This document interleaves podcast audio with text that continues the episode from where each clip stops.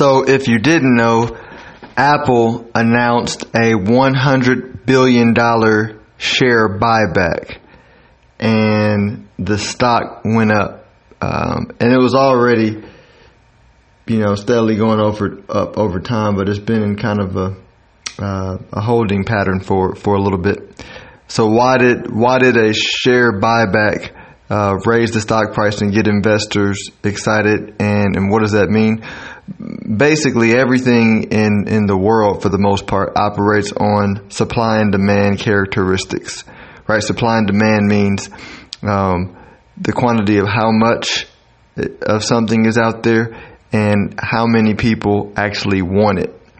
And so uh, what a share buyback does is there's let, let's let's assume I don't know how many total shares there are out there, but let's just assume that Apple has a million shares outstanding um, in the marketplace uh, for outside investors. What Apple's doing is saying we're going to use the money that we have, and then we're going to reduce the amount of outstanding shares. So maybe they want to take it from a million to nine hundred thousand or eight hundred thousand or not you know nine hundred and fifty thousand, but a stock buyback is reducing the amount of shares that are outstanding, which means the supply of of the shares um, is going down. And anytime you have a reduced supply of something, uh, in with all things being equal, it makes the shares that are left more valuable because there's limited supply. If demand stays the same or goes up, and there's less of a supply, uh, that means it becomes more valuable. Let's switch it out of the investment world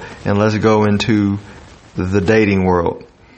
If there's more men than women, the supply or the, the, the value of men go up and vice versa. If there's more women than men, then the value of women go up, all things being equal, you know, or looking at the housing market right now, there's not a big supply of homes that are in the 150 to 200 range.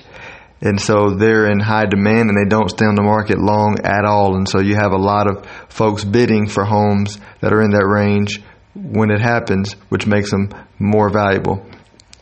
Stock market works the same way. These buybacks, Apple's taking the cash and reducing the amount of outstanding shares out there, and that again, all things being all things being equal, makes it more valuable and makes investors want to own some. Uh, so those are just uh, my two cents on that and educating you on how that works. Uh, this is not meant to be investment advice or financial advice. You need to seek your own counsel before you do that. Investing involves risk and, and, and you can lose your money um, by not being smart. Uh, hope this helps somebody. Y'all enjoy your day.